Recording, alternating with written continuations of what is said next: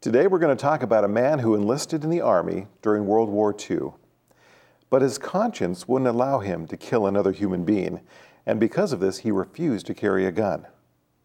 Some of his fellow soldiers thought him a coward, even though he was a medic.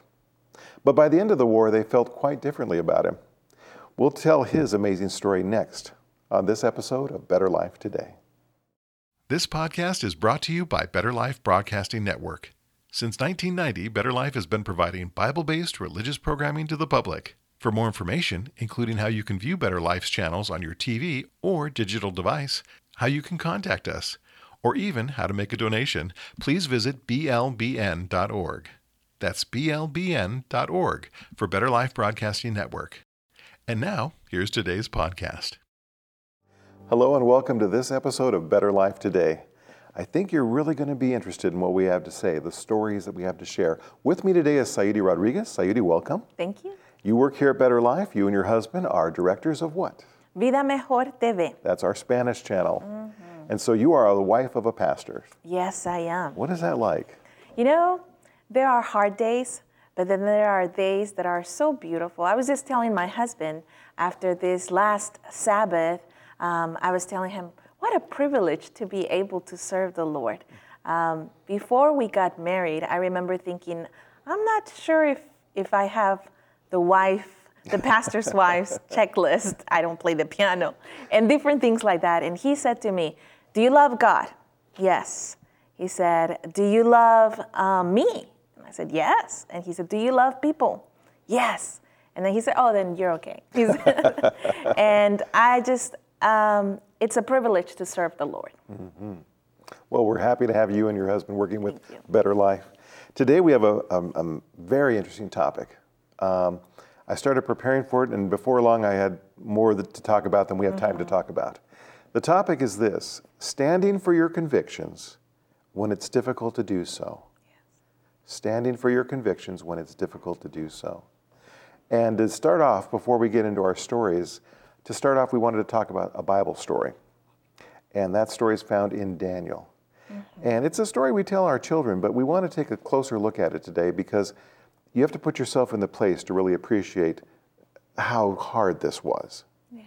And it's the story of Shadrach, Meshach, and Abednego standing up for their faith. So let's give a little bit of the backstory and then we'll catch up where the Bible brings us. The backstory is this King Nebuchadnezzar, he sets up a golden image calls everybody to have a grand ceremony to commemorate it, I guess. Mm-hmm. And he says, when you get to this ceremony, you're going to have to bow before it in worship. Uh, this is a problem for the Hebrews yes. because they know good and well they're only supposed to worship God. Uh, so who's going to bow? Who's not going to bow? Well, fast forward a little bit into the story. They get there, and there's three that don't bow. Mm-hmm. Out of the whole group, just three. And for them, there's a lot of things going through their mind, I'm sure because they're standing out among among everybody. Right. You stand out when you stand for the Lord. Sometimes it's just you. It's yeah. It's kind of uh, you have all eyes on yes. you. And but more than that, though, this was a life and death thing. Mm-hmm. They were told to do this on pain of death. Mm-hmm. So their choice to stand meant they were pretty much saying, "You can kill me." You know, that's a big thing. Their families were in their minds probably. Their friends were in their minds. What's going to happen? Mm-hmm. And they chose this. The king brings them before him and gives them a second chance. And that's where we're going to catch up and start reading the Bible at this point. Mm-hmm. The king brings them, for and, uh, brings them before him and says, Listen, if you uh, give in, if you just bow, you know, we'll just forget the whole thing. Mm-hmm. So, Sayudi, why don't you take the first half of the story from there? What happens at that point on? Okay, so after the king is there and is asking them, this is what happens.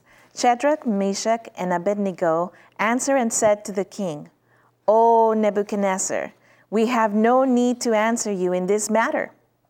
If that is the case, our God, whom we serve, is able to deliver us from the burning fiery furnace, and he will deliver us from your hand, O king. But if not, let it be known to you, O king, that we do not serve your gods, nor will we worship the gold image which you have set up. So their response is very interesting because on one hand they express faith that God yes. can save them. But if it's know. not God's will, they're ready to die. So That's they were they were ready either way. Yes. They were they were saying either we're going to see a miracle here or we're going to die. Mm-hmm. But either way, we will not go against right. God. Yes. Either way, it's, we're not moving. This is our decision. How many people nowadays would be willing to do that? Hmm. Have you ever thought to yourself, if I was put in this situation, what would I do? Um, yeah, It's a very personal mm-hmm. question, but it is. It's a very hard question. Yes, it is. It is. So the Bible continues saying, and then Nebuchadnezzar was full of fury. He was really upset. And the expression of his on his face changed toward Shadrach, Meshach, and Abednego. He spoke and commanded that they heat the furnace seven times more than it was usually heated. And he commanded certain mighty men of valor who were in his army to bind Shadrach, Meshach, and Abednego and cast them into the burning fiery, Fiery. fi- fiery furnace. You notice that he, that their answer, you know, it wasn't, they weren't being disrespectful, but they were being very determined. yes. And their response did not lead them to get any kind of favors from him. Right. Mm-hmm. You see how furious he got, the king got because of this. So they were determined but respectful, Right. And they stood their ground. Okay, I'm going to take it from here. Okay. In verse 21, it continues. Mm-hmm. Then these men were bound in their coats, their trousers, their turbans, and their other garments, and were cast into the midst of the burning fiery furnace. Therefore, because the king's command was urgent, and the furnace was exceedingly hot, the flame of the fire killed those men who took up Shadrach, Meshach, and Abednego. I mean, just the guys who threw them into the fire were killed. Because it was so hot. That's how mad he was. Then King Nebuchadnezzar was astonished. I'm sorry, I got ahead of myself. Um, and then these three men, Shadrach, Meshach, and Abednego, fell bound into the midst of the burning fiery furnace. Then King Nebuchadnezzar was astonished, and he rose in haste and spoke, saying to his counselors, Did we not cast in, cast three men bound into the midst of the fire? they answered and said to the king, True, O king. Look, he answered, I see four men loose, walking in the midst of the fire, and they're not hurt. And the form of the fourth is like the Son of God. Wow. So, what a sight to behold. That would have been a miracle to be, you know. I wish they had recorded it on video because you just want to see something like that. Yes. So amazing. The king, I think, is kind of comes to his senses. He realizes this is far beyond Yeah. uh, what he expected. And uh, so, what do you think of that story? What, how does it strike you? You know, Daniel, the whole book is full of stories like that. From the beginning, you know, when they decided we're not going to eat what everybody else is eating, the Bible says that Daniel and the friends, these friends, they purposed in their hearts that they would not do anything that was against what the Lord had told them. And for me, it's huge because when you're standing up for the Lord, it doesn't happen overnight. You know, it's something that you need to start practicing. You need to have that communion with the Lord to be able to get to that point. You mentioned, um, would you do it? You know, do you think about it and you go, I wonder if I would have stand up and everything. Well, if we are standing with the Lord right now, then we have the faith that when trials come, we would be able to go through this. But if we're not, then it's very possible that we're not going to be faithful in these trials, you know? So, if we don't practice now, If we don't practice now, what makes us think that we'll do it? Right. You know, if, we, if we're saying no to God in the little things, Yes. when there's no danger, Right. what makes us think that we're going to say, Yes. uh, uh, say yes to God when, when the danger Mm-hmm. comes? You know, And then I think about it and I'm like, wow, it was a king. And there was fire and, and it's so huge, scary at times, right? But there's a quote that says, if you kneel before the king, if, before God, then you can stand before kings. Mm-hmm. You know? And it's true. They were so confident because they had that experience with God. God's gonna help us, you know? What a what faith. You know, there's if you read the newspaper, if you read the news, you see that there are Christians even today mm-hmm. Who are standing for their faith Right. in the midst of a life and death situation. This is not something that just happened in olden times. It happens even It's today. happening. Well, let's let's go back to our story that we began the program with. And the man we were talking about in the introduction, his name was Desmond Doss. Yes. Some of our audience may have heard his name. Uh, there's been books about him, I guess, and, and a documentary and a movie. It's just, there's so much been said about this man. But, you know, it's worth our while to stop and let's consider what he went through. So here was Desmond Doss, and I'm just going to kind of go over the brief view of his life. He joins the Army. His purpose is to save lives. That's what he went in there for. He enlisted on April 1942. Mm. But you know, it wasn't very long before he was started to be made fun of mm. because he would he was a conscientious objector. He would not take up arms to kill anybody. Mm. He felt that was morally wrong. And of course, the army is all about taking up guns and killing somebody. Right. So he became a target. I mean, you talk about Shadrach, Meshach, and Abednego standing out. This guy stood out. If you're in the army, you're saying, I'm not going to hold a gun. Uh, you stand out. Mm-hmm. And so they were making fun of him. He was religious. He would pray to God. They made fun of him. And to top it off, he kept the Sabbath day Saturday. And he wouldn't do any work on Saturday. Boy, that made him a target. Mm. So he had a really hard time right off the bat. He was abused. They called him a coward. But you know, there was a battle. Got into the war, got into the battle. All of a sudden, they find themselves at a place called Okinawa, that, that area. And there's an escarpment. And that is a like a cliff. Mm-hmm. You know, you have a lower level and you have an upper level and you have a cliff. So they were having a battle and they faced this cliff and it was about 400 foot. And they needed to get to the top of it to continue the battle. So they put up these nets, they climb to the top. They get to the top and it's, it's like they're ambushed. It's like mm. they're surrounded and they start falling like flies. I mean, so here they've made the big climb to the top and you're starting to get killed. Right and left, soldiers are lying all over the place. And who's there too? The medic, Desmond Doss. Des- yeah. Is he armed? No. Are bullets flying all around him? Yes. What is his job? To save the men's lives who've been mm. hit. Mm. So he's up there immediately. He begins working on the men, trying to get them to safety pulling them to safety, and around him, bullets are flying. I mean, at any moment, he could be one of those men lying there needing assistance. But until that happens, Desmond is working to save lives. Mm. He grabs them one at a time, takes them to the edge of the cliff, makes a special knot. He lowers them down one by one. One, two, three, four, going back for more, five, six, seven, praying that the Lord will help him just to get another soul right. down that off that right. hill. And uh, they say later that the enemy soldiers uh, one soldier was, was uh, noted as saying when he, when he aimed at Desmond and pulled the trigger, his gun would jam. Wow. He couldn't shoot him. It was like God put his hand on him mm. to protect him, to accomplish yes. that mission of saving the other men. When it was all said and done, the army thought that he had saved and brought down 100 men off that cliff. Wow. Mm. Well, he was a little more modest. He said, No, there's uh, maybe 50. I maybe brought down 50. And they said, okay, we're going to compromise. We'll say 75. they split the difference. Wow. How do you think the men thought of him after, especially if it was your life that had been saved, that you had been lowered down that cliff for medical aid? How would you have thought of him then? Would you have called him a coward after that point? No, no. no. And even after that event, he did other heroic things. Yeah.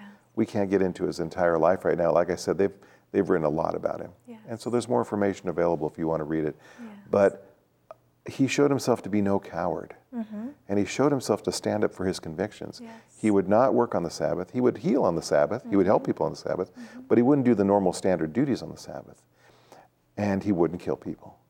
But he was not a coward by any means, and this proved it. At the end of the war, guess what he was awarded with? What? The Medal of Honor from President Harry Truman. So, I mean, what a thing. But he was also injured. He also suffered because yes. of it.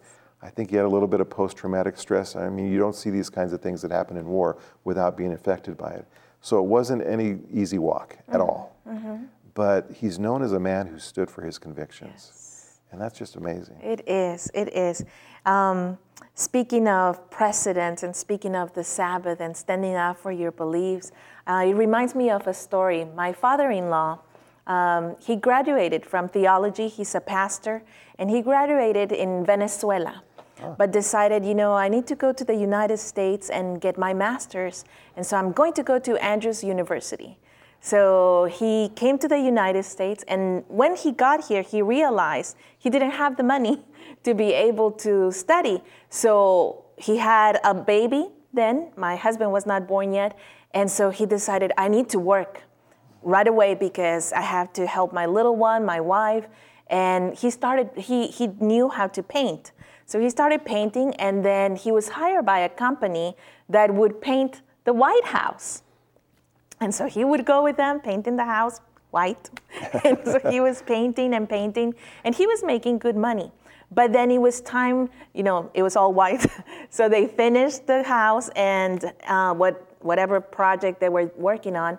And his supervisor says to him, You know, we're finishing this job. We have just one more week to go. Um, but he said, I have another job and it's going to be better paid.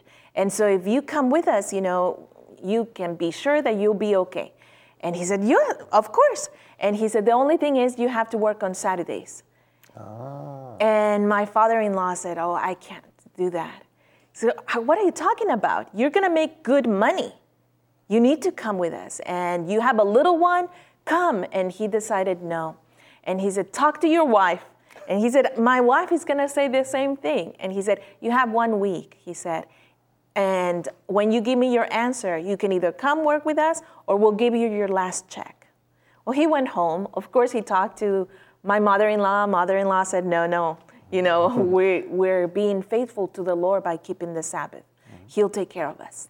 Well, he came, they gave him his last check, and there he was sitting on the steps just thinking, So now what? When along comes the Secretary of State back then, which was Henry Kissinger. Yes, and he comes and he says, "Excuse me, um, I need someone to paint my house. Anybody here?" and my father-in-law says, "Oh, I know someone, me, me." And he says, um, "Well, wonderful. Can you come tomorrow, Saturday?" And he says, "Oh, I'm sorry, I can't go Saturdays." He says, "Are you Jewish?" And he says, "No."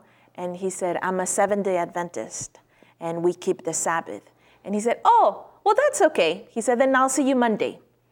so he starts working for this man, and he would bring her bre- bring him breakfast, and they had conversation. My father-in-law was able to give the message of Jesus to this to Henry Kissinger. Yes, to this wonderful man, you know, and he was able to hear about the message. And when he was finished with that job, my father-in-law says, "Well, you know, I'm going to be done here pretty soon. Do you have someone else that maybe you can recommend me to? And he says, Let me make a couple of phone calls.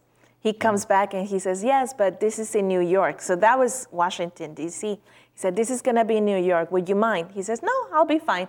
And he says, Okay, well, it's Frank Sinatra. Frank Sinatra. My, ha- my father in law goes and works for Frank Sinatra, gives him the message, tells him all about Jesus finishes the job and says, Do you have anybody else that you can recommend? Jackie Onassis, and all these different people that he was able to meet because he had been faithful to the Lord in keeping the Sabbath. And he says, And you know what? They paid even better than what I was going to make with the other guy who was making fun of him for not taking this job. You know, God we're faithful to Him and He's faithful to us. He takes care of us. So, your father in law was able to meet all of these people, but not only meet them, Give minister them, to them. them. Yes, yes. And the Lord, it was like the Lord had His hand in the whole thing. Yes. So, standing up for His convictions led to even more wonderful things in His life happening. Yes. Wow. Well, there's, um, there's another story I wanted to share about standing up for what you believe. Mm-hmm. And this story happened in Africa. And there was a group of students who were Adventists and as you probably have guessed by now, if you're watching, um, we're all Seventh day Adventists. We believe that you keep the commandments of God. Mm-hmm. That means the fourth commandment, you keep the Sabbath. Mm-hmm. Uh, from sundown uh, Friday night till sundown Saturday night. Well, there was a group of students, these were university age students in Africa, and um, they had a professor who was German, mm-hmm. very strong man, very determined, and he said, We're having a test and it's going to be on Saturday. Well, these 22 students didn't know what to do. If they took the test, they would be breaking their Sabbath. If they didn't take the test, they could be thrown out of university. Mm-hmm. And for somebody in Africa, university was like the pinnacle of what you want to accomplish in your life. And so, in their minds, they were either having to decide do I keep the Sabbath or do I throw away my whole future mm. and just give up university? It was a big decision. So they went to a man, I believe he was a pastor, and they said, Would you please go speak to the teacher? Please ask him if he'll do something for us. Maybe he'll change the day. Maybe he'll let, it, let us take the test on Sunday. Mm-hmm. And this, uh, this man, I, who I think is a pastor, told them that he said, uh, I want you to think very carefully. I will only go speak to this professor if you agree that if he says no, you will not take the test, period. And the students said, That's a hard thing. You've asked us a very hard thing. We don't know if we can do that. Hmm. They said, We want three days to fast and pray. So he said, Okay, take three days to fast and pray. When they came back after three days, of the 22 students, only five said, We will not take the test if he does not agree to give it to us. Mm-hmm. They were willing to stand for their convictions. The others were not willing to stand for their convictions. So this minister went and he talked to the teacher. He walked in to see the teacher and he said, Excuse me, I have five students who have trouble with taking the test on Saturday. You see, they're Seventh day Adventists. And he started into his spiel, but the professor stopped him. He said, Wait, he says, I'm uh, in my hometown in Germany, we have a lot of Adventists. I understand what you're doing, I understand what you believe. He says, Don't worry, I'm going to give you the test here. You take the students, you keep them in your, your home, and at, uh, on Sunday, you administer the test, and it'll be fine. Well, the minister couldn't believe it. He took the five tests, he went back and told the students. He took those five students and had them in his home on Sabbath. After sundown, he administered the test. Right. You know, uh, afterwards they turned in the test to the professor, and do you know what happened? of those 22 students, five passed the test. It was the students that had taken it and stood up for the Lord. Wow. The others did not make the test. Wow.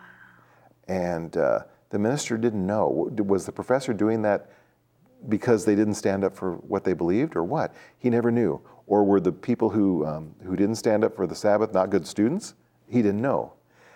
All he knew is that the five who stood up for their faith passed the test. And as the minister was talking to the teacher, the teacher said, I wish that we had Christian students who are willing to stand for what they believe. Yes. It really impressed him. Yes. Wow. It's beautiful.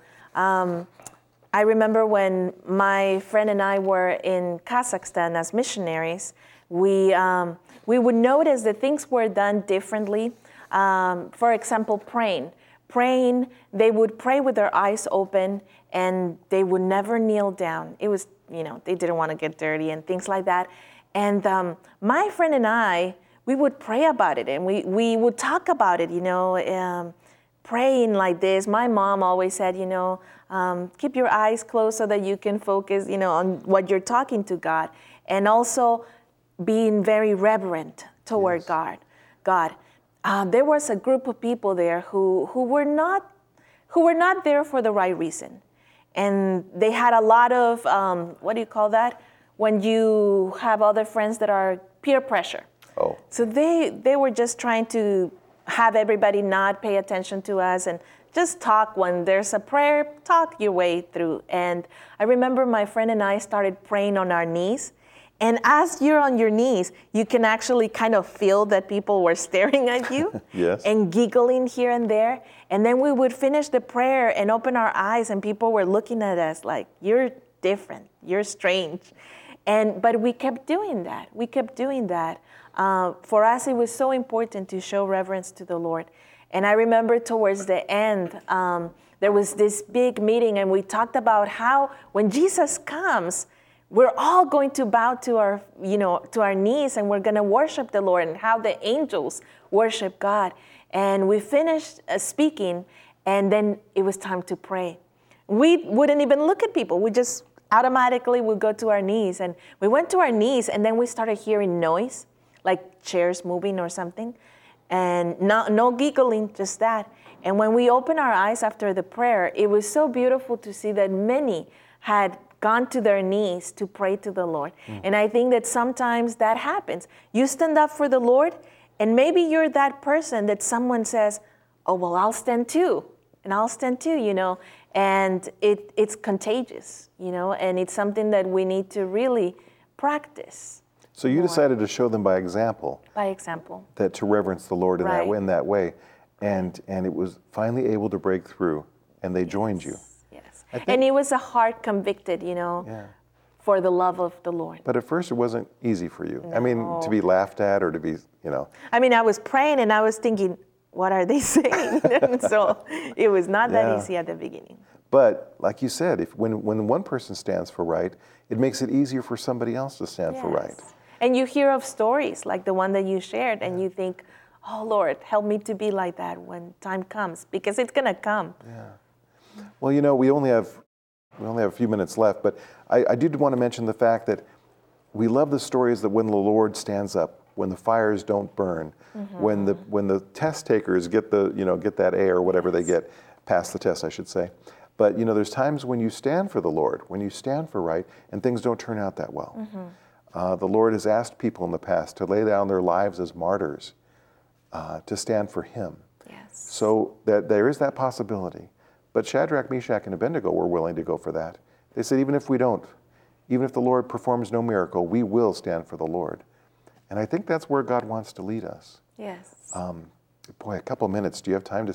Yes, really fast. I'll share. My colleague, my stu- uh, classmate, classmate, and I, uh, when we finished school, he was a very different guy. He loved the Lord so much, and he always said that he wanted to serve the Lord for the rest of his life. Mm-hmm. He finished school, we finished school, he becomes a pastor, and he just loves the Lord, has his wife, a little boy, and wife is pregnant.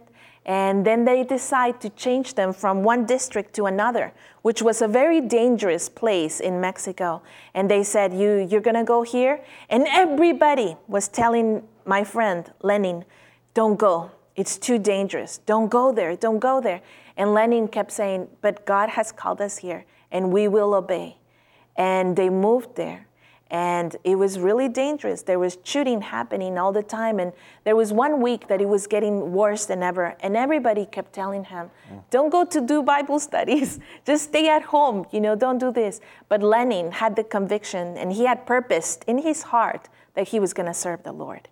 He went to the streets. They did a Bible study. And after the Bible study was done, they came outside of the doors and they were shot and they died.